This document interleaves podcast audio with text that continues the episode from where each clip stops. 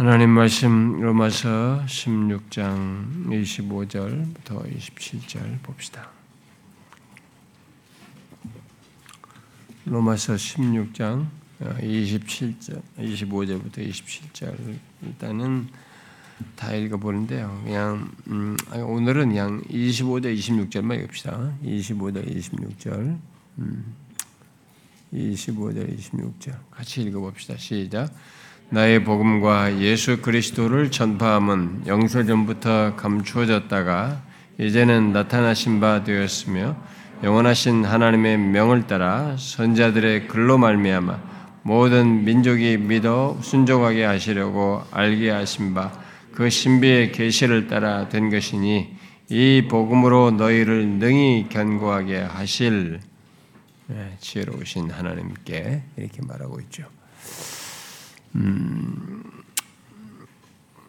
오늘부터 우리가 어, 추석 연휴여서 아마 지체들이 좀 지방에 이동도 한 것 같습니다만 어, 저는 지금까지 우리 교회에서 사역하면서 음, 명절이 어떤 때는 연휴가 길고 또 명절이 있고 또 뭐 하든 어떤 식으로든 이게 어, 이 명, 이 연휴가 길고 막 이래가지고 성도들이 주일날 뭐 이런 주일 금요일이든 이렇게 지방에 가든 이렇게 해서 좀 빠져나가는 그런 일이 있을 때도 가끔 제가 이게 어떤 중요한 시리즈를 못 듣는 사람들이 좀 다수가 있을 것 같아가지고 그 사람들에게 그 건너뛰게 하지 않으려고 그때만 해도 제가 인터넷에 우리가 방송을 하는 게 아니었으니까요. 그들을 위해서 아, 다른 설교를 하고 이럴 때는 뭐 그 시리즈 말씀을 그들이 때그 다음 주에 하는 걸로 이런 식으로 제가 배려를 한 적은 있습니다. 한 적은 있지만 아, 그래도 연휴가 있든 뭐가 있든 간에 아무리 사람들의 이동을 해도 어, 저는 항상 그 시간 그래도 하늘영광교회 아무리 연휴 중에라도 명절 중에라도 어, 그 시간에 가면 하나님의 말씀이 있다.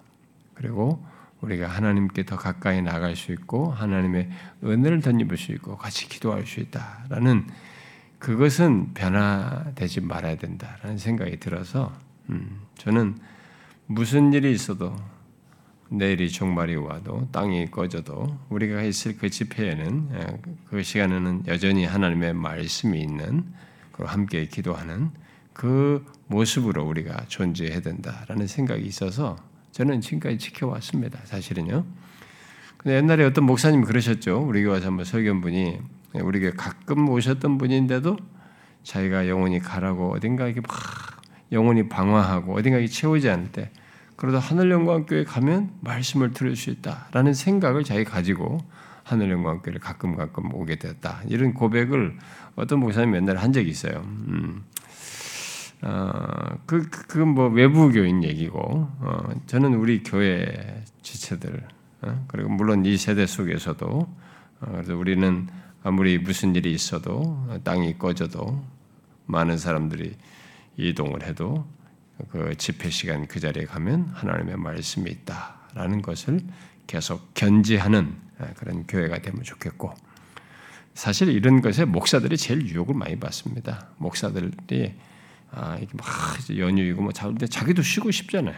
자기도 쉬고 싶기 때문에 좀, 좀 간단하게 대충 이렇게 좀뭐 어, 자기도 좀 시간을 덜 들여가지고 이렇게 막 하려고 하는 거예요. 저는 그거 한 번을 지금까지 허락하지 않았습니다. 그거 한 번 허락하면 내가 무너진다는 생각이 있기 때문에 연휴가 있어도 여러분들은 연휴에서 돌아다니고 뭐 해도 저는 연휴가 아무런 의미가 없어요. 어, 금요일이 오고 주일이 오고 옛날에는 수일도 하고 계속 있기 때문에 그 집회의 말씀을 준비하기 위해서는 연휴와는 상관이 없었어요. 저는 그냥 항상 말씀을 준비했고 아, 그렇기 때문에 그 유혹을 다 뿌리쳤습니다. 어떤 때는 막 편도가 붓고 너무 고열이 나고 막 못 견디고 몸이 아파도 그럼에도 저는 막 약을 먹으면서라도 그냥 그 말씀을 준비해서 그 그 주중에 있는 그 시간을 최대한 뭐 어떤 때는 뭐 너무 설교가 많기 때문에 아마도 좀 한다고 하지만 최선이 그것밖에 안 되는 뭐 그 정도로 했지만 일단 내게 허락되는 시간은 다 쓸, 써서 어, 하려고 하는 어, 그런 시간을 했습니다. 저는 하나님 앞에서 뭐 거의 몰라요. 제가 모를 정도로 어떤 그런 때가 뭐 한두 번 있었는지 모르지만 일단 제 기억상으로 저희 노력상으로는 제 양심상 그 한 번을 저는 허용하지 않으려고 했어요. 아무리 뭐 유혹이 있고 나도 쉬고 싶고 명절 가고 어디 뭐 놀고 싶어도 어, 어, 말씀 대충 준비하는 건 저는 허용이 안 됐고 어, 그냥 그래도 저는 어제도 그제도 밤 10시 반까지 이렇게 준비하다가 저는 계속 가고 어, 이게 했고 어, 지금도 그래요. 저는 우리 교회는 음, 그래야 된다. 그 자리에 가면 하나님 말씀이 있다. 네, 그걸로 계속 존재해야 된다라고 저는 믿고요. 저는 우리 사역자들도 그래야 된다고 봐요. 근데 지금 사역자들이 제 말을 아직 잘 아, 조금 그랬으면 좋겠다 이렇게 할 겁니다. 근데 막상 가봐야 돼요. 막상 가보면 와이프 있죠, 자식 있죠, 뭐 아이들하고도 놀아주고 싶죠, 애들 데리고 어디 밖에 막 돌아다니고 싶죠, 막 명절 때 뭐냐고 그 유혹이 엄청나거든요. 어, 자기도 고단하고 힘드니까 좀 쉬고 싶죠, 막 또 어떤 사람들은 막 굉장히 액티브가 해야지 뭘 하고 싶고 막 밖에 나가고 싶고 난리거든요. 그런 유혹들이 다 있단 말이에요. 그런 걸 이기면서 목회 자를 지키고 말씀 맡은 자로서 사역을 잘 지키는 거 그거 어, 쉽지 않아요. 근데 제가 미리 말하지만 한 번을 양보하기 시작하면 두 번 양보하게 되고 그게 이제 습관이 돼요. 이미 우리는 이런 걸 설교 세미나도 다 하지만은 어, 처음부터 그렇게 하지 말아야 돼 사역자들. 음, 목사는 어, 말씀을 준비해서 전하는 것에 목숨을 걸어야 되고 그게 자신의 전 인생 시간을 다 바쳐야 돼요. 그것을 어떻게 하면 잘할 수 있을지 하나님께 고민하고 도움을 구하면서 기도하면서 거기에 다 써, 써야만 해요. 음. 그래요. 뭐 앞으로도 이런 게 있겠죠. 음, 연휴도 있고 막 이랬겠죠. 지금도 사실 그런 유혹은 없는 게 아닙니다. 기계적으로 하는 거 아니에요. 유혹이 항상 있는데 그걸 넘어설 뿐이에요. 지금도 저는 막 이번 교회도 마찬가지. 쉬고 싶고 저도 간단하게 하고 싶고 그런 유혹이 있습니다. 근데 그런 것을 어, 뿌리칠 뿐이죠. 음. 아, 우리 에, 이 지금 이 로마서의 끝 부분 하는데 음, 제가 뭐 한두 번 더 할까요? 모르겠어요. 네, 로마서 이제 끝내게 되는데, 근데 제가 지난번에 우리 교회에 회심을 고민하는 친구들 뿐만 아니라 일반 성도들도 좀 체계적으로 어떤 같이 조금 어, 생각해 볼 수 있는 그것을 일시적으로 어, 요한복음이 지금 중복되거든요. 예수 그리스도와 그러니까 요한복음을 들어가게 되면 또 이 금요일에도 말하고 그것도 말하고 그래서 약간 그 인터벌을 들은 것도 좋을 것 같아가지고 어떤 책을 내가 조금 좀 변칙적으로 우리 성도들의 그 연약한 사람들의 회심을 구하는 그 한 영혼 한 영혼을 위해서라도 좀 그런 시간을 한번 갖고 싶다 이런 생각이 들고 또 심지어 그 책으로 들어가기 전에 이 금요 시간 로마서 끝나고 금요 말씀 시간에 뭐 한 주에서 최소한 3, 3주 정도는 우리 청년들을 좀 특, 특별 대상으로 좀 말씀을 이 금요 시간에 좀 같이 나눌까 하는 마음도 있어요 개인적으로. 예, 그러려면은 이 금요일 날 청년들이 한 사람도 빠지지 말아야 돼. 빠지지 말고 다 이 앞에만 다 모여야 돼. 예, 그런 생각을 하고 있어요. 왜냐하면 이 청년들 지금 현재 우리 교 청년들의 지금 영적인 상태를 여기서 그냥 풀어놓으면 안 될 것 같아요. 지금 이게 중요한 분기점이에요. 영적인 분위기가 바뀌고 있어요. 청년들이 지금 옛날처럼 이게 무슨 뭐 영적인 사모함, 기대감, 뭐 이렇게 막 기도하면서 은혜를 구하는 이런 게 확 식었어요. 어, 누가 결혼 발표하고 막 이런 거니까 막 그런 데 지금 관심이 있고 어, 이게 좀 하나님 앞에 푹 빠져서 말이죠. 은혜를 구하는 그 사람도 많이 늘어나니까 이제 새로운 사람들이 분위기를 희석시키는 것도 있고 이런 분위기로 가다가는 큰일 나겠어요. 어, 청년부 영적인 분위기가 완전히 위험해지겠다. 음, 그런 생각이 들어요. 어, 지금 담당 사역자를 세우고 엘드를 세우고 리더들을 세우고 이렇게 하는데도 리더들도 과부하가 걸리는 것 같고 이 친구들이 막 기쁨으로 즐거워 해야 되는데 막 하면서 지쳐하는 것 같기도 하고 그러면 끝이에요. 제가 우리 교회 직분자들도 섬기다가 뭐 지쳐가지고 뭐 투덜투덜 그러려면 빠져라 저 뒤로 가라 이게 어? 빠져라 이게 그렇게 하면은 그 공동체 그 사람 때문에 더 부정적인 영향을 미치거든요. 그건 교회 주의 일을 하는 방식이 아니에요. 오늘은 교회들이 막 억지로 막 교사들 세우고 모셔서 막 억지로 지치게 만들 끌고 가는 이런 분위기인데 절대로 안 됩니다. 없어도 된다. 어? 없으면 없는 대로 하더라도 그런 식의 태도로 뭔가를 맡아서 하면서 끙끙대면서 투덜대면서 이건 아니에요. 그 사람 때문에 망칩니다. 그 분위기가. 그래서 제가 청년보다 좀 분위기가 안 좋아요. 영적인 상태가.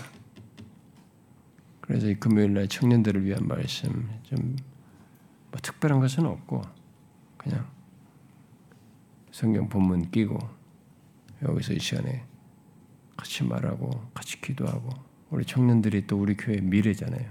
어른들은 같이 자기들에게도 적용된 말씀이지만 우리 청년들을 위해서 같이 기도하고 그런 시간을 좀 한 주에서 세 주 정도 가졌으면 어떨까라는 생각이 제 마음에 좀 들어요 최근에.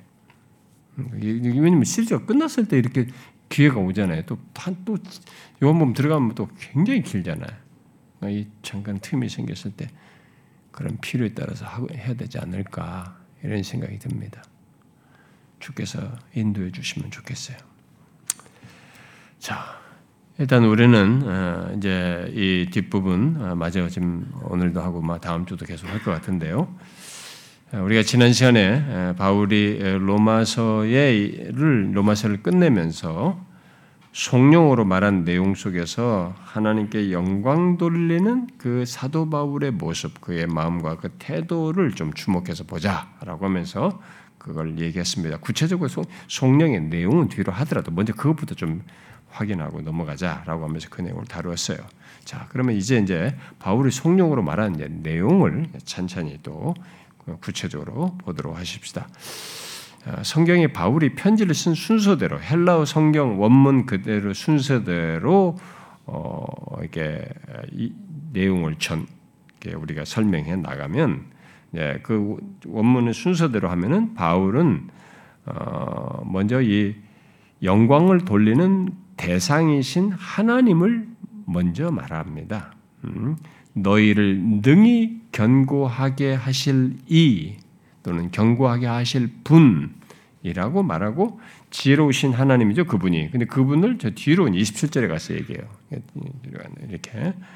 그래서 시작을 말할 때는 어, 너희를 능히 견고하게 하실 이 이렇게로 시작하는 거죠. 그러고 나서 그분이 예, 뭐 뒤에 가서 지혜로우신 하나님이십니다만은 이제 그분께서 이렇게 어, 예, 우리를 뒤에 무엇으로 어, 견고하게 하는지 그 내용을 이어서 말을 하고 있습니다. 그러니까 우리나라의 이 번역 순서는 우리 우리들의 어순대로 한 것이에요. 그러니까 이제 원, 원문 순서대로 설명을 해야 좀 이해가 쉽다고 봅니다. 자, 그래서 제일 이제 제일 먼저 어, 그래서 제일 먼저 말한 것은 먼저 하나님이 어떠하신 분이신지를 말하고 말하고 있죠. 어떻게 말하고 있어요? 우리를 능히 견고하게 하시는 분이시다라는 것을 제일 먼저 말을 하고 있습니다. 그 영광 돌리는 대상으로서 그 하나님을 말하는데 그분은 우리를 능히 견고하게 하시는 분이시다라고 말하고 있습니다. 자, 그런데 여기서 이제 주목할 것은 어, 무엇으로 능히 견고하게 하신다고 말하는가 하는 거예요. 무엇으로 능히 견고하게 하신다고 말합니까?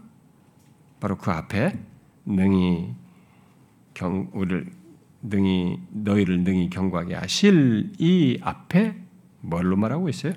복음입니다. 복음으로 이 복음으로 너희를 능히 견고하게 하실 분 지혜로우신 하나님을 결국 얘기하는 거죠. 아, 이 표현을 잘 생각해 보셔야 됩니다. 바울은 지금 로마서의 끝 부분을 이 송령으로 말하면서 로마서에서 자기가 말한 것을 간단하게 요약하고 있습니다. 요약하는 내용을 담은 표현을 이 송령의 내용으로 지금 담고 있어요. 그런데 여기서 이 복음으로 너희를 능히 경고하게 하신다라는 하나님께서 그렇게 하신다고 말합니다. 그런데 여러분 복음으로 어떻게 이렇게 하신다라는 내용이 어, 그런 내용이 1장에서 얘기했던 거 기억하시나요? 1장의 그 유명한 로마서에 우리가 흔히 주제로 말하는 그 표현에서 그런 얘기를 하는데 잠깐만 로마서 1장으로 가 보시면 어, 로마서 1장 어, 16절 읽어보면 읽어봐요. 시작. 내가 복음을 부끄러워하지 아니하노니 이 복음은 모든 믿는 자에게 구원을 주시는 하나님의 능력이 됨이라. 예? 이 복음은 모든 믿는 자에게 구원을 주시는 하나님의 능력이다. 이 복음은 이 복음으로 믿는 자들이 구원을 얻게 하는 어? 구원을 주시는 하나님 능력이다. 이렇게 말했어요.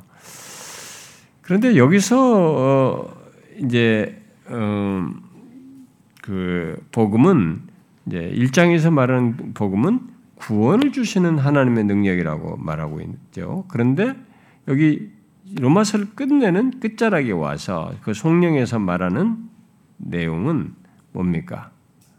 그러니까 로마서 시작은 복음으로 구원하시는 하나님의 능력을 말했는데 여기 로마서 끝부분에서는 앞의 내용을 요약하여 성령으로 말하는 가운데 하나님께서 복음으로 능히 무엇을 하신다고 말하고 있어요? 견고하게 하신다. 앞에서는 복음으로 구원하시는 걸 얘기했어요. 여기서는 복음으로 견고하게 하시는 것을 말하고 있습니다. 바울이 복음을 통한 하나님의 능력을 서두와 이 끝부분에서 어, 이게 이런 이 두 가지로 말을 하는 것을 우리는 어, 좀 주목해 봐야 됩니다. 그러니까 복음은 사람을 구원으로 구원하는 하나님의 능력이 되면서 동시에 어, 믿는 자를 견고하게 하는 하나님의 능력이 된다라는 것을 말해주고 있는 겁니다. 잘 알아야 됩니다.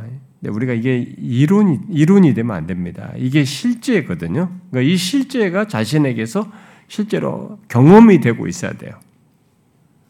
복음은 사람을 구원하는 하나님의 능력이 된과 동시에 그렇게 해서 구원받은 자, 믿는 자를 견고하게 하는 하나님의 능력이다라는 거죠.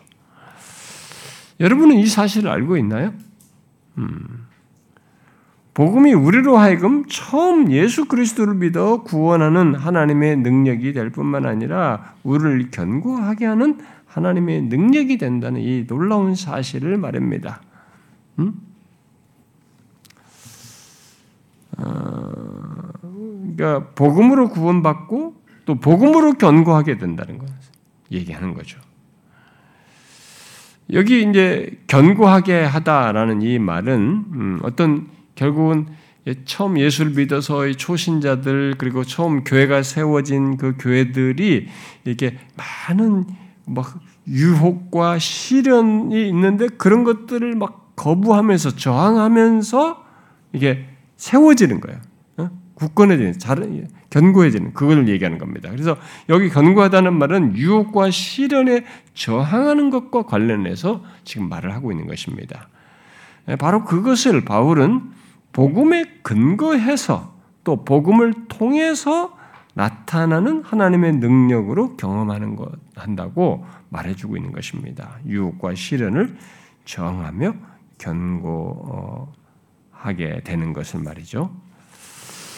그러므로 바울은 어, 자신이 앞서 어, 기록한 지금 앞에서 쭉 기록해 온 로마서에서 말한 이 복음을 우리의 신앙과 삶을 견고하게 하는 복음으로 알고 그 안에 서기를 이면적으로 우리에게 말해준 겁니다. 하나님께서 그렇게 하신다. 그렇게 하실 것인데 우리가 아는 그들은 우리는 이 사실을 알고 그것에 우리의 신앙이 진짜 복음을 이 복음 앞에서 전한 바울이 복음이죠. 이 복음 안에서 복음을 통해서 이게 견고해야 된다라는 것을 어, 우리가 이 사실을 통해서 알고 기억해야 되겠죠. 우리 안에서도 확인해 봐야 되겠죠. 어, 이제 그러나 바울은 이제 복음을 통한 이 그런 견고함을 말하고 나서 구체적으로 이제 이 복음이 어떤 복음인지를 설명하죠. 여기 앞에 이 복음으로 이렇게 말했기 때문에 이 그렇게 견고하게 하는 이 복음이 어떠한 복음인지 구체적으로 뭐 어떤 복음인지를 쭉 연결해서 말을 합니다. 이제 우리 성, 성경 원문대로는 그렇게 말해요. 그래서 우리는 막 어순이 바뀌었습니다만 그래서 어떤 복음으로 그렇게 되는지 이제 그 이 복음에 해당하는 것을 바로 이어서 얘기하는데 원문에는 무엇을 따라서라는 이 전치사로 이렇게 세 개의 절이 연결돼서 나와요. 어떤 복음인지. 어, 첫 번째는 나의 복음을 따라서 이 복음은 바로 나의 복음이에요. 또 두 번째는 예수 그리스도를 전파함을 따라서 세 번째는 이제 25절 하반절부터 26절에 해당하는 건데 영세전부터 감추어진 그 신비의 계시를 따라서 이렇게 이 세 절로 이 복음을 설명합니다. 견고하게 하는 이 복음이 도대체 어떤 건지. 자, 먼저 우리를 견고하게 하는 복음으로 말한 첫 번째 내용은 뭐 첫 번째 두 번째는 뭐 같은 내용입니다만은 일단 이 표현대로 우리가 참조를 해서 말하면 나의 복음이다라고 말하고 있습니다. 우리가 이미 바울의 복음을 나의 복음이라고 말한 것에 대해서 언급을 했습니다만 바울이 나의 복음이라고 말했을 때 그 나의라고 하는 이 말은 복음을 이방인에게 전하도록 자신을 부르신 것을 강조하여 나를 통해서 복음이 전해지는 이것을 그런 부르심을 강조하여서 말한 것이죠. 내가 전한 것이 복음이다라는 게 아니죠. 음. 복음을 이방인에게 전하도록 자신을 부르신 것을 강조하여서 나의 복음이라고 하죠. 그래서 이방인에게 전하도록 부름받아서 전한 복음을 결국 얘기하는 거죠. 그런데 곧바로 그가 전한 복음, 선포한 복음에 대해서 이어서 두 번째 따라서로 말하죠. 뭐예요? 예수 그리스도를 전파한 것으로 이어서 말을 하고 있습니다. 뭐 세 번째도 계속 같은 내용입니다만 어, 저는 복음에 대해서 얘기한 겁니다만 그래서 바울의 복음은 결국 예수 그리스도를 전파하는 것이다라는 것을 말해주고 있는 것입니다. 교회를 견고하게 하고 어, 교회에 속한 그리스도인들 그 새신자들로부터 모든 그리스도인들을 견고하게 하는 것은 예수 그리스도의 복음을 전파함으로써다 라고 말해주고 있는 거죠. 음? 예수 그리스도의 복음은 예수 그리스도에 대해 선포한 메시지를 말하는 것이겠죠. 여기 뭐 소유교육이 어떤 소유교육이냐, 뭐 해서 어, 많은 학자들이 이제 다른 여러 설명들을 합니다만은 여기 예수 그리스도의 복음은 예수 그리스도에 대해 선포된 메시지를 말하는 것입니다.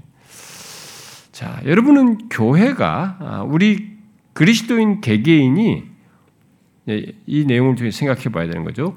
복음을 통해서 견고해진다는 것을 아십니까? 여러분은 그렇게 하고 있습니까? 굉장히 중요한 내용이에요. 아, 특히 이 시대를 생각할 때 이, 이, 이 것은 오늘 바울이 로마서에서 말한 이 내용, 1장에서는 구원하는, 복음으로 구원하는 것이 능력인데, 여기서는 좀 견고하게 하는 것을 얘기한 이것을 나는 우리에게 좀 비춰봐야 된다라고 생각이 듭니다.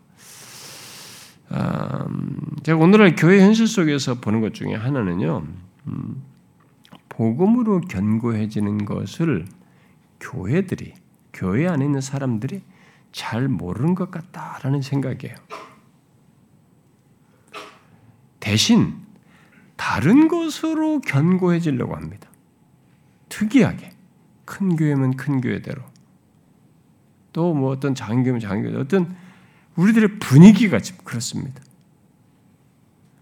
뭐 어떤 체험, 은사 체험으로 능력으로 견고해지려고 하는 것이 큰 현상이고 뭐 그런 현상이고 또 뭔가 교회에서 내가 막 열심히 하는 행동으로 견고해지려고 하는 거죠.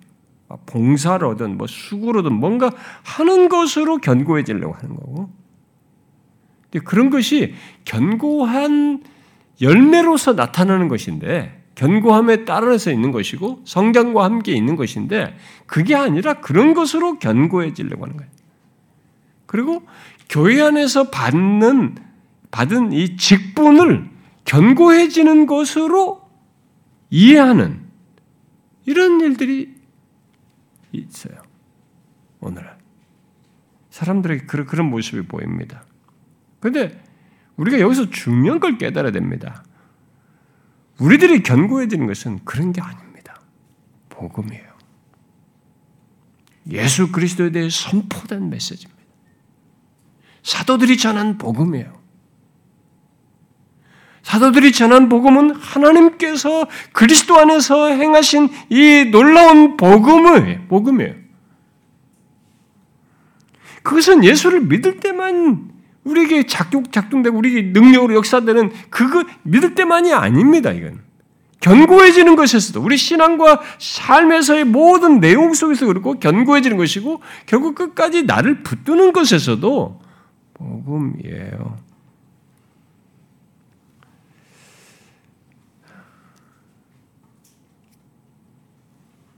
저는 이게 너무 안타까워요.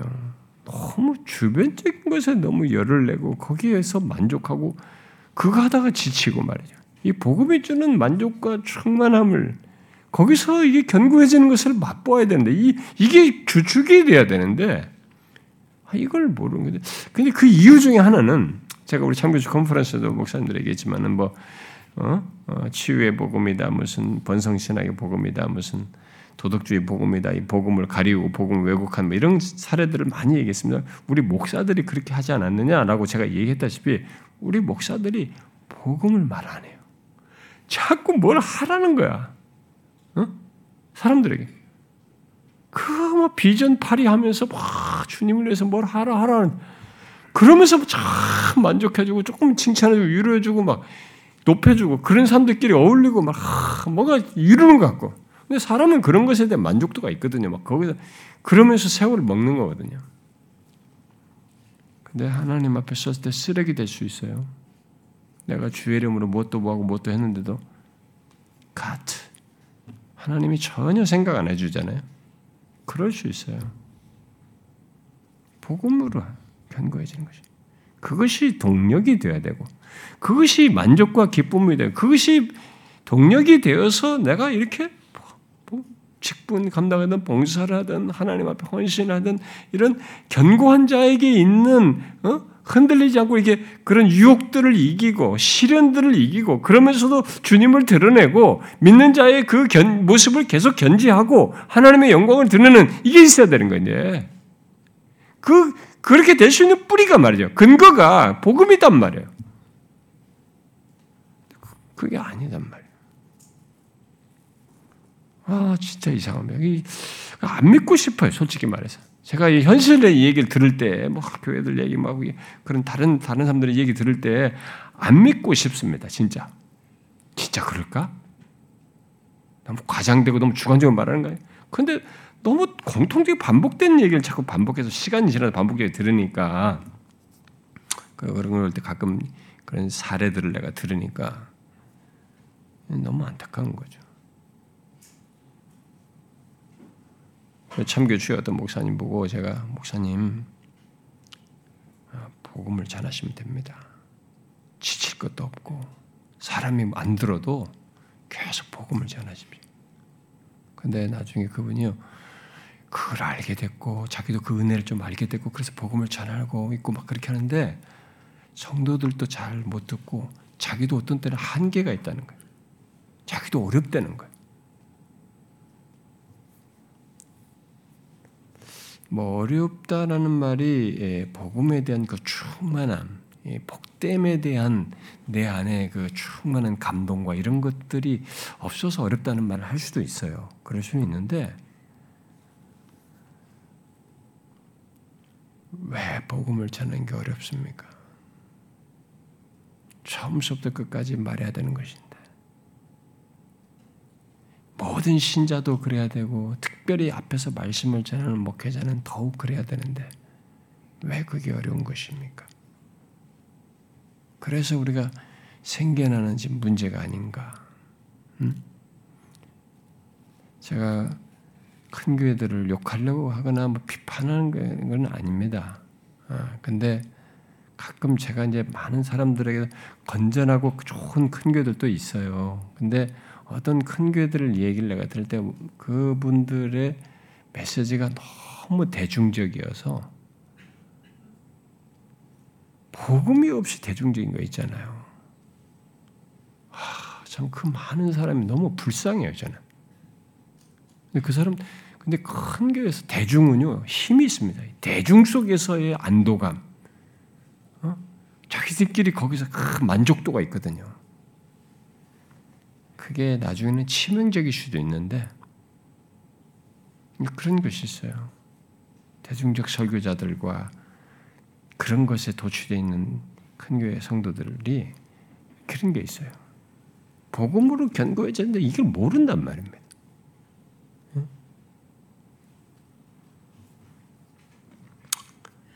그런데 바울은 어, 여기서 지금 우리를 견고하게 하는 이 복음과 관련해서 지금 앞에 이 두 가지 따라서로 이렇게 하면서 여기 두 가지를 말하면 이제 더 예, 상세한 좀 더 구체적인 내용을 세 번째로 말을 합니다. 음? 영세전부터 감추어졌던 그 신비의 계시를 따라서 그러니까 이 복음은 바로 이, 거예요 영세전부터 감추어진 그 신비의 계시인 거죠. 이 복음으로만 이 복음으로 너희를 능히 견고하게 하실 분이다 그러는데 그이이 이 복음이 어떤 거냐 할 때 여기서는 내 나의 복음이고 그리스도를 말한 복음이고 그리스도 말한 것이고 세, 세 번째는 영세전부터 감추던 그 신비에 계신 거죠. 헬라 원문은 25절이 이렇게 되어 있어요. 지금 말한 것처럼. 그러니까 나의 복음과 예수 그리스도의 전파함을 따라서 그래서 어, 따라서 어, 그리고 또 영세전부터 감추어졌던 그 신비의 계시를 따라서 너희를 능히 견고하게 하실 이 이게 헬라 성경 25절이에요. 우리는 25절과 26절을 막 섞어놨잖아요 지금 어, 부득불하게 나눈 거죠. 어,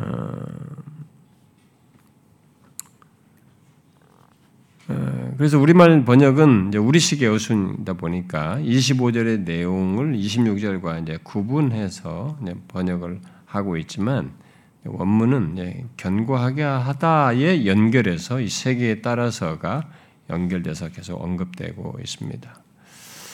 한 25절로 한 절로. 자, 그러면 여기 이 세 번째로 말하는 내용, 그 영세전부터 감추어졌던 그 신비의 계시는 무엇을 말할까? 아, 앞에서 말한 것처럼 계속 복음을 말하는 거죠. 복음을 이제는 구체 좀 더 더그 앞에 로마서부터 쭉 말했던 것을 요약적으로 구체적으로 이렇게 언급을 한 내용이죠. 신비의 계시로 지금 말을 하고 있는 것입니다. 어, 이 신비의 계시라고 하는 것은 어, 이 로마서 앞부분에서 쭉 말해온 바울이 앞에서부터 말해왔고 지금 앞에 여기 어, 두, 두 개에 따라서로 말했던 거죠. 바울이 전한 복음 이죠. 여기 신비에게서는 계속 같은 내용입니다. 복음이에요. 그런데 왜 그것을 신비라고 말하고 있을까가 이제 우리에게 또 질문입니다. 똑같이 복음이에요. 바울이 전한 전파한 복음을 여기서 지금 신비의 계시로 말하고 있는데 왜 이것을 신비라고 말하고 있는가 하는 거죠. 음, 이 신비 계시라는 말과 함께 여기 지금 26절에 쭉 덧붙여서 어, 연결돼 어, 이것과 앞에 어, 앞에 수식 대에서 계속 언급되는 것에서 보는 바대로 바울이 전한 복음이 영세 전부터 감추어졌던 것이고 계속 26절에서 말하는 바대로 그랬는데 이제 나타난 바 되었기 때문에 지금 신비다라고 일단 말을 하고 있는 것입니다. 자, 우리는 이런 복음의 신비 또는 비밀 여기는 신비로 번역했고요. 어, 이 미스테리온이라는 이 헬란 말을 똑같이 쓰고 있는데 다른 바울 서신의 다른 곳에서는 그냥 비밀로 번역도 했습니다. 그러니까 비밀과 여기 신비는 동일한 단어라고 생각하시면 됩니다. 같은 뜻이에요. 아, 자, 우리는 생각을 또 해야 됩니다. 이런 복음의 신비 또는 비밀을 어, 비밀을 진짜 신비인 것으로 아는가 하는 것이에요. 음? 아, 말장난이라고 생각하는 게 아니라 바울이 진짜 있었을 때는 진짜 그러니까 그렇게 말한 거 아니에요. 그 우리들도 바울이 말한 대로 이런 복음의 복음이 진짜 신비의 계시라고 하는 거지 신비로 알고 있느냐라는 거예요. 신비로 안다 그러면 진짜 신비라고 할 만한 어떤 이해가 있어서 그렇게 생각할 수밖에 없어서 신비란 말을 하는 거죠. 그러니까 그런 이해를 갖고 있느냐라는 거예요. 어, 여러분들이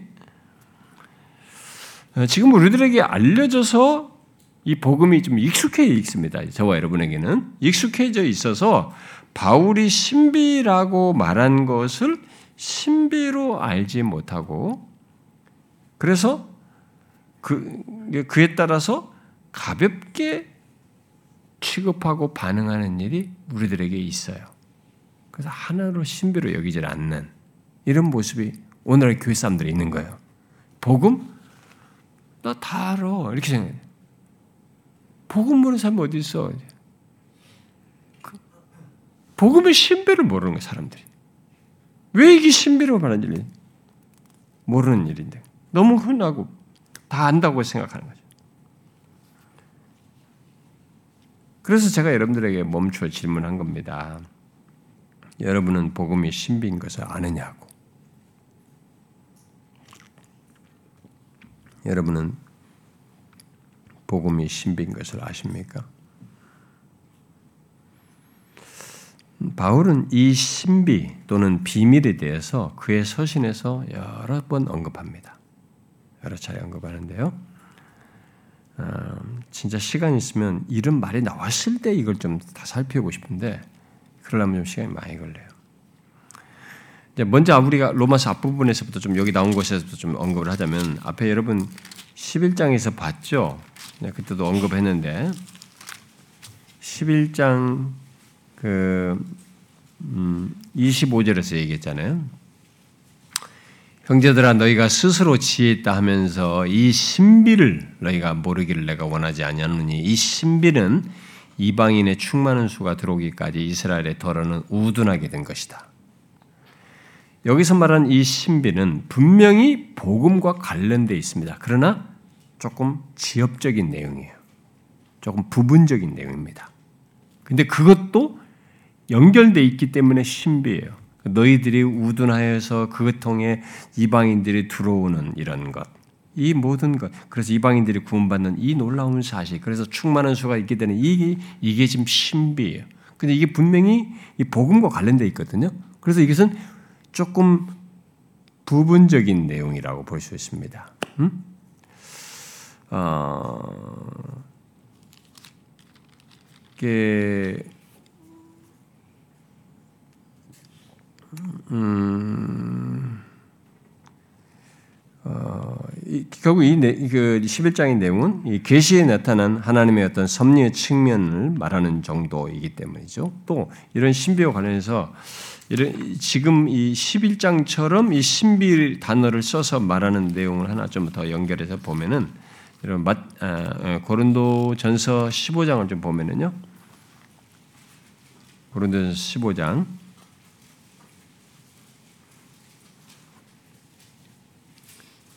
15장 그 51절 보면 어? 네, 51절 바울이 얘기하는 게 부활과 관련해서 얘기하면서 보라 내가 너희에게 비밀을 말하느니 이 비밀도 이 신비와 같은 단어예요. 비밀을 말하니 우리가 다 잠잘 것이 아니요 마지막 나팔에 순식간에 호른이 다 변화될 것이다. 이런 어, 놀라운 일이 벌어지는 것. 이것이 복음으로 인해서 있게 된 것이긴 하지만 결과적인 거죠. 부분적인 거죠.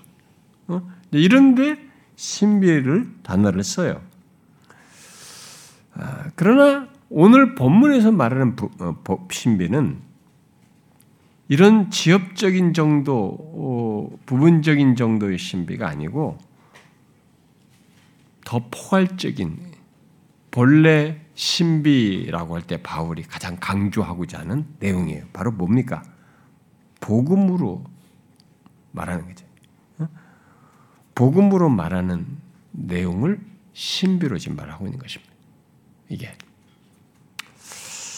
그러니까 이런 의미의 신비를 말하는 것들은 성경에서 어, 보게 되면은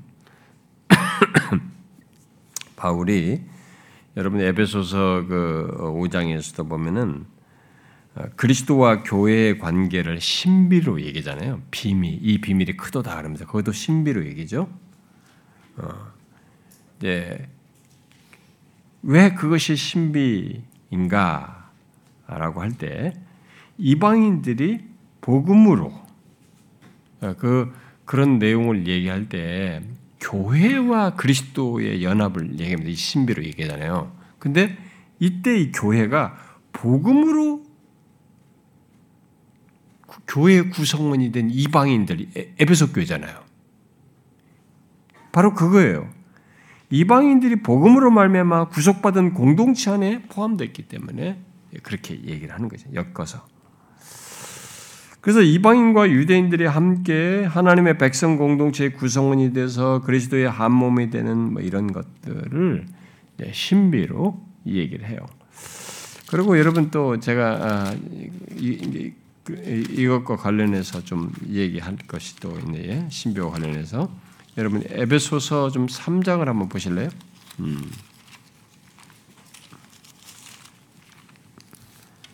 에베소 3장 어, 3절을 보면 네. 예. 오늘 본문에서 지금 말하는 것과 신비의 계시로 말하는 것과 거의 유사한 좀 내용인데요. 3절 이하를 내가 읽을게요. 곧 계시로 내게 비밀을 알게 하신 거죠. 여기도 신비를 알게 하신 거죠. 비밀을 알게 하신 것은 내가 먼저 간단히 기록함과 같으니 그것을 읽으면 내가 그리스도의 비밀을 깨달은 것을 너희가 알 수 있으리라. 이 비밀이 그리스도와 관련되어 있어요. 그리스도의 비밀.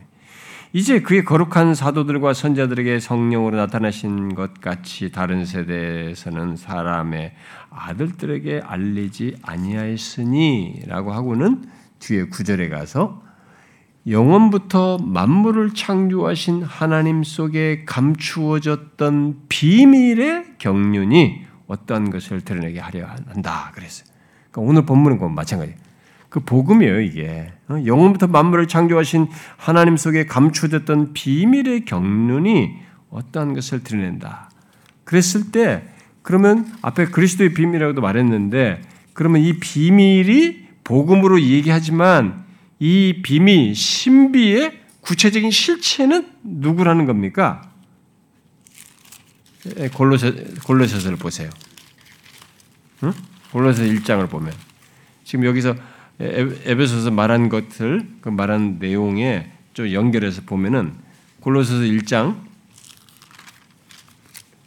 26절, 27절 이건 같이 읽어봐요. 시작.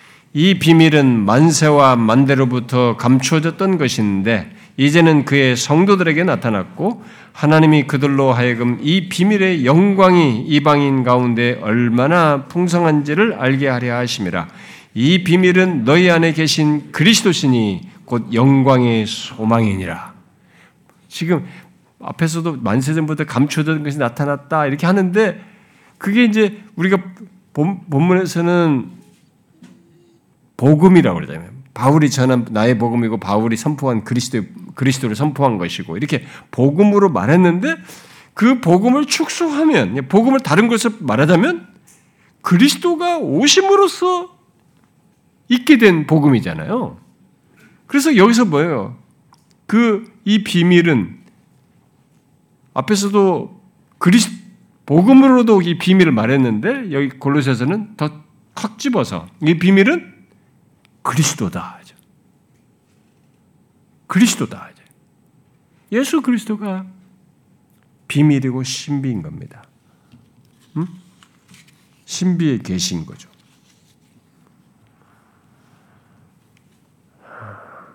왜냐하면 앞에서 말한 모든 것이 하나님의 아들이 메시아로 그리스도로 오심으로써 있게 되기 때문에 그런 거죠.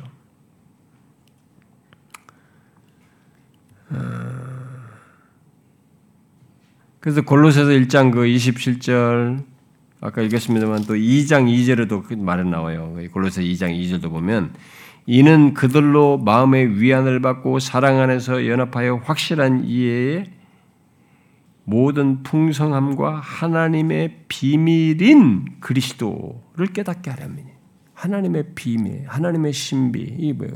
그리스도인 거죠. 응? 근본적으로 예수 그리스도가 신비라는 것입니다. 이런 관련된 내용이 뭐 저희 여러분 있습니다만, 음, 그리고 에베소서 6장 19절 같은 경우는 예수 그리스도를 담은 복음을 비밀로 얘기해요. 복음의 비밀 이렇게 말해요. 그러니까 복음의 신비 이렇게 말하거든요. 복음의 비밀.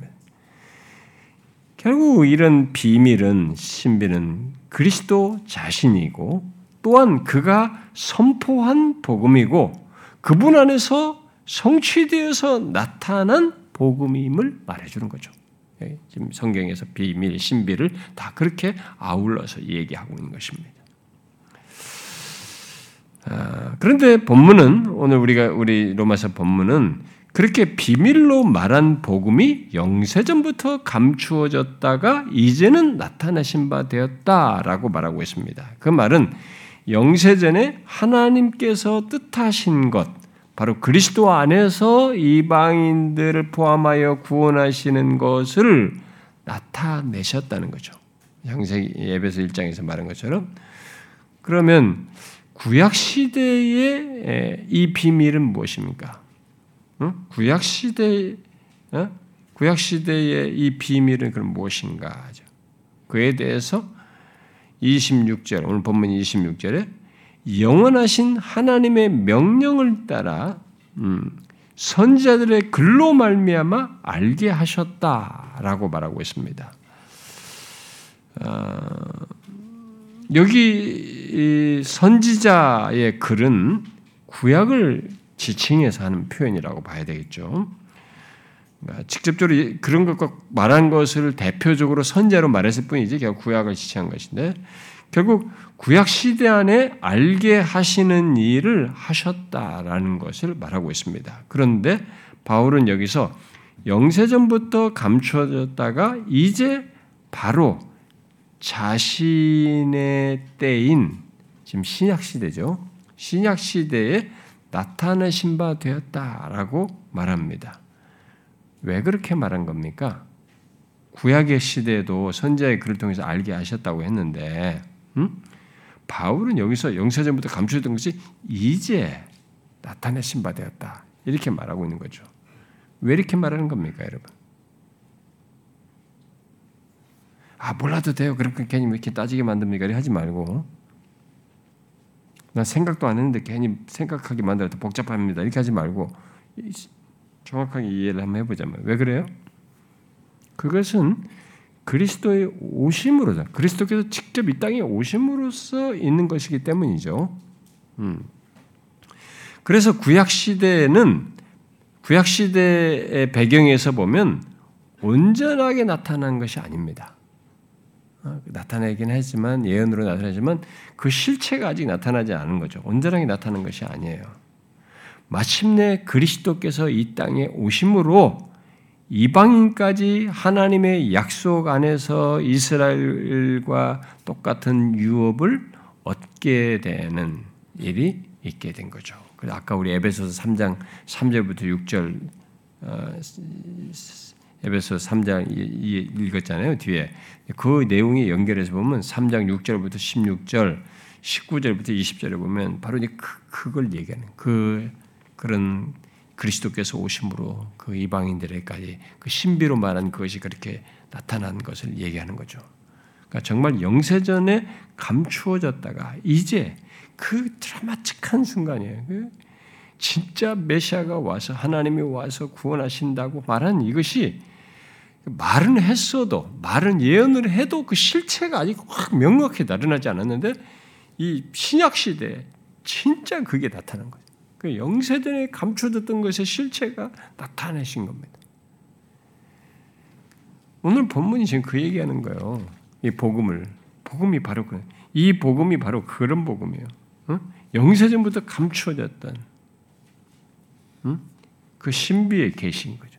그게 나타난 거죠. 바른 바울은 이런 복음 복음의 계시를 신비의 계시, 곧 영세전부터 감추어졌다가 이제 알려진 계시라고 말을 하는 것입니다.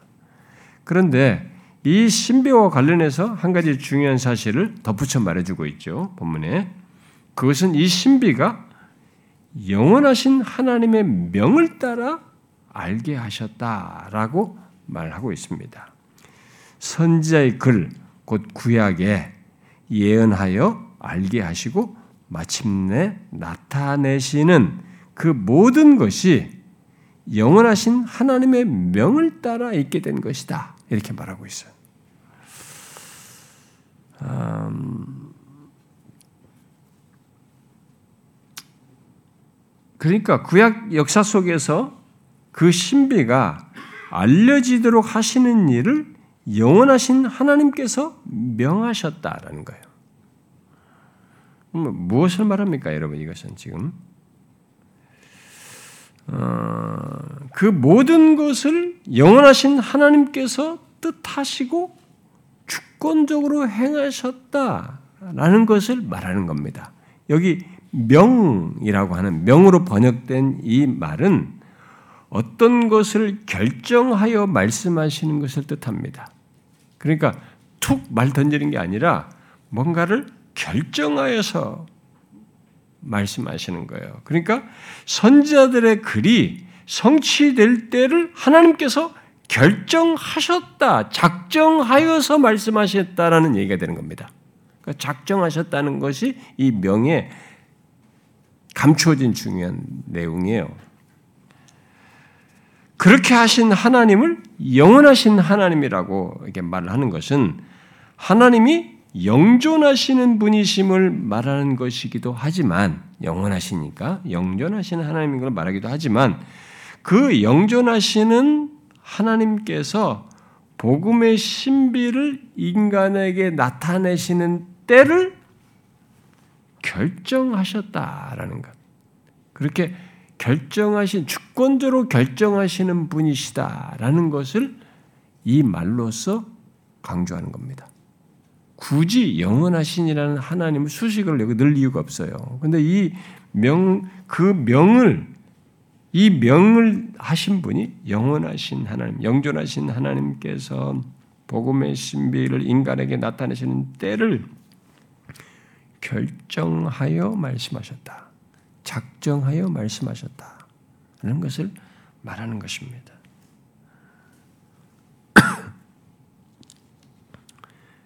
그래서 바울은 영원하신 하나님의 주권적인 결정 속에서 그 신비가 곧 복음이 나타나게 되었다라고 말해 주는 겁니다.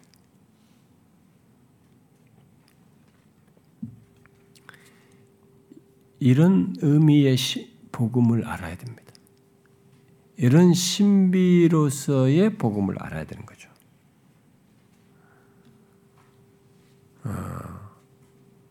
그래서 이 복음으로 이방인인 우리들이 구원을 받고 어느 시대에 태어난 우리들이 복음으로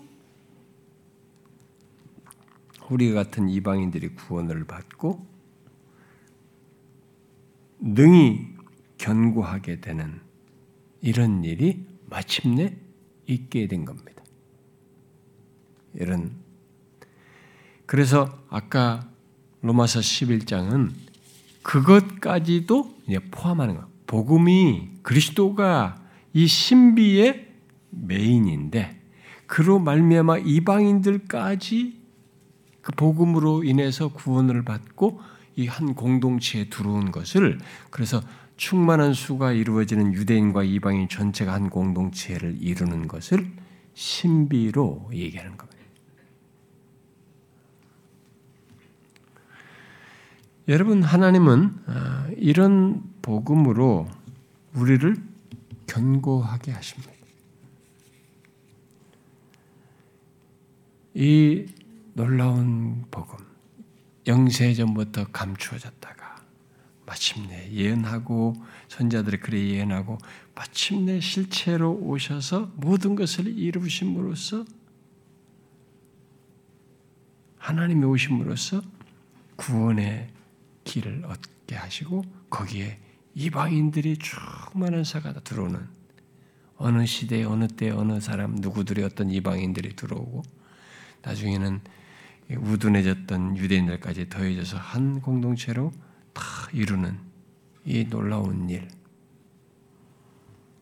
이것이 다 신비, 이 복음의 신비에 포함된 것입니다. 기독교는 예수 믿는 우리는 이 복음으로 구원을 얻고 누구든지 이 세상에 있는 사람들은 이 복음으로 구원을 얻고 예수 믿는 우리들은 이 복음으로 견고해지는 것입니다. 어떤 지식과 정보로서 아 그런 것이야 어, 복음이라는 그런 것이야 이렇게 이렇게 성취돼서 이렇게 지식으로서 딱 한 번 세팅하고 말아버리는 게 아니라 이 신비의 실체 속에서 우리가 그 신비를 담은 이 복음을 우리에게 직접적으로 연결돼서 실행됐고 계속 그 내용 안에서 우리가 견고해지는 것입니다. 신비로 말하는 복음, 그래서 신비로 말하는 복음을 듣고 알고 소유함으로써 또 그 놀라운 복음을 항상 붙들고 믿도록 함으로써 하나님은 우리를 견고하게 하시는 거죠. 그러므로 우리 또한 그러한 능히 우리를 견고하게 하시는 하나님의 능력을 경험하게 하는 이 복음 안에 항상 서야 되겠죠.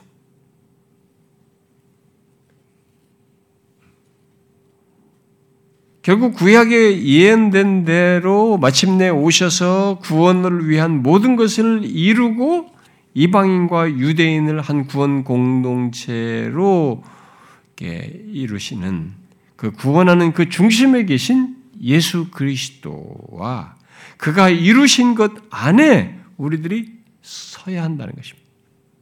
이게 견고해지는 거예요. 하나님은 그 이것 안에서 견고하게 하도록 하십니다. 다른 것으로 견고하게 하는 게 아니에요. 특히 그 중심에 계신 예수 그리스도를 알고 그분 안에서 거함으로써 우리가 견고하게 되는 것입니다. 그래서 여러분들과 우리가 어, 성경을 전체를 이렇게 펴고 구약에서부터 쭉 펴고 이렇게 쭉 보지만 하나님의 행하심은 결국 그리스도 안에서 주시고자 하는 그 모든 이 감추어졌던 비밀의 계시를 향한 모든 내용이거든요. 그래서 예수 그리스도가 이 성경의 전체 선체가 예수 그리스도를 가리키고 예수 그리스도를 중심에 뒀다라고 말을 하는 것입니다. 우리는 네, 앞에서도 얘기했지만 우리가 어떻게 믿는 자가 견고해질까? 죄의 유혹이 있고 시련이 있는 그런 모든 좀 흔드는 조건 속에서 내가 어떻게 견고해질 수 있을까? 무엇을요? 체험으로 견고해진다고 하면 안 됩니다. 분명히 체험이 도움이 돼요. 근데 체험을 계속 붙드는 사람은 문제가 있습니다. 신자의 견고함은 복음이에요. 하나님께서 나 같은 죄인을 위해서 진짜 하나님을 독생자를 보내셔서 그 어마어마한 흔들릴 수 없는 세상이 바뀌고 두 쪽이 나고 지구가 멸망해도 흔들리지 않는 이 확고한 일을 행하신 이 복음이 나를 견고하게 하는 겁니다. 어떤 것이 흔들어도.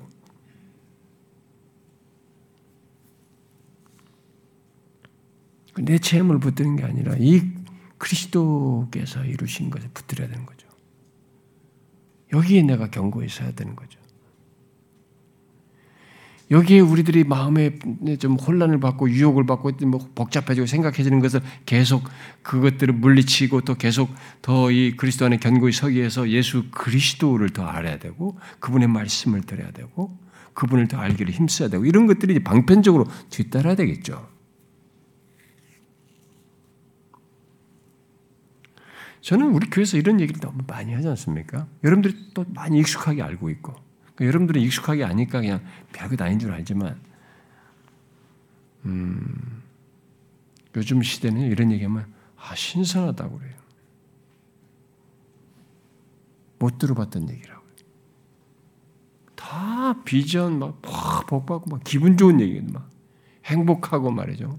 예수 믿어서 어떻고 막 이런 얘기로 다 기분 좋게 해서 다 매주를 보내니까 그 심리적인 일주일마다 이런 그런데 막 공허한 거예요. 뭔가 성경을 읽어도 뭐 답이 그게 아닌데 또 성경 보면서 좀 불만스럽고 이해가 안 되는 게 있고 그러니까 뭔가 이게 안 채워지는 게 있는 거예요. 그러니까 막 유튜브 뒤지는 게 사람들이 유튜브 듣다가 망치는 사람들 너무 많아요. 헷갈리고 복잡하고 막 유튜브로 다들 또 유튜브는 인상 깊지 않습니까? 그 말하는 사람들은 또 인상 깊은 얘기 많이 하잖아요. 자극적이고 뭐 자기만 옳은 것처럼 얘기하고 그러니까 그런 걸싹 세뇌되면은 그다음부터 다른 게 다 하찮아 보이는 거예요.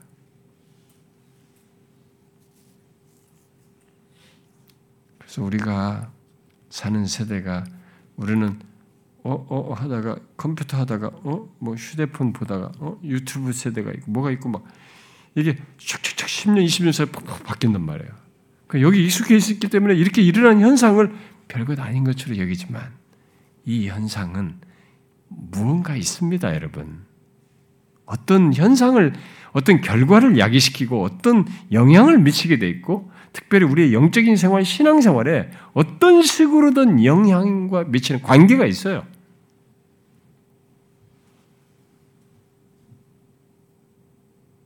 여러분 만일 유튜브든지 누구든지 누가 대중이로든 예수 그리스도를 말하면 인기가 있을까요? 그다 아는 얘기다. 발장 끼고 들을 수 있어요. 아, 저 양반 참 열심이다. 참 원색적이다. 참 근본적인 내용을 하는다. 그렇게 하고 말해요. 그게 전부라는 생각을 안 합니다.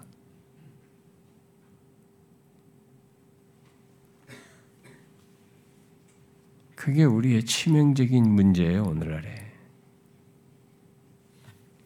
복음으로 구원을 얻고 복음으로 견고해져야 되는데 이건 이미 통과된 거예요. 다 아는 것이고 검론적이고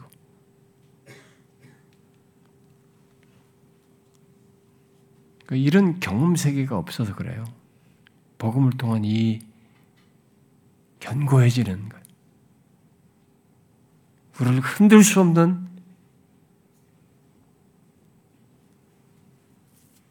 우리의 신앙과 삶의 중심인 것이 그게 사실이라고 하는 것을 자신의 신앙과 삶에서 이렇게 체험적으로 경험을 하지 못하고 있으니까 그런 식으로 반응하는 거죠. 사랑하는 지체 여러분, 오늘 본문에 바울이 성령으로 말하는 앞에 있는 내용을 요약하면서 말한 걸 잘 기억하십시오.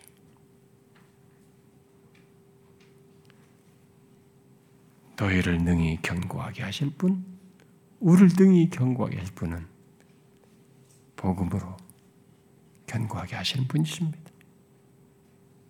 그러므로 우리가 신앙생활하면서 견고해지는 것은 다른 것으로 되지 않는다는 생각을 명확히 하셔야 됩니다. 복음으로 해요. 처음부터 신앙생활 잘못 길들여진 사람들은 이게 안 돼요. 그리고 못 들어요. 복음을 못 듣습니다.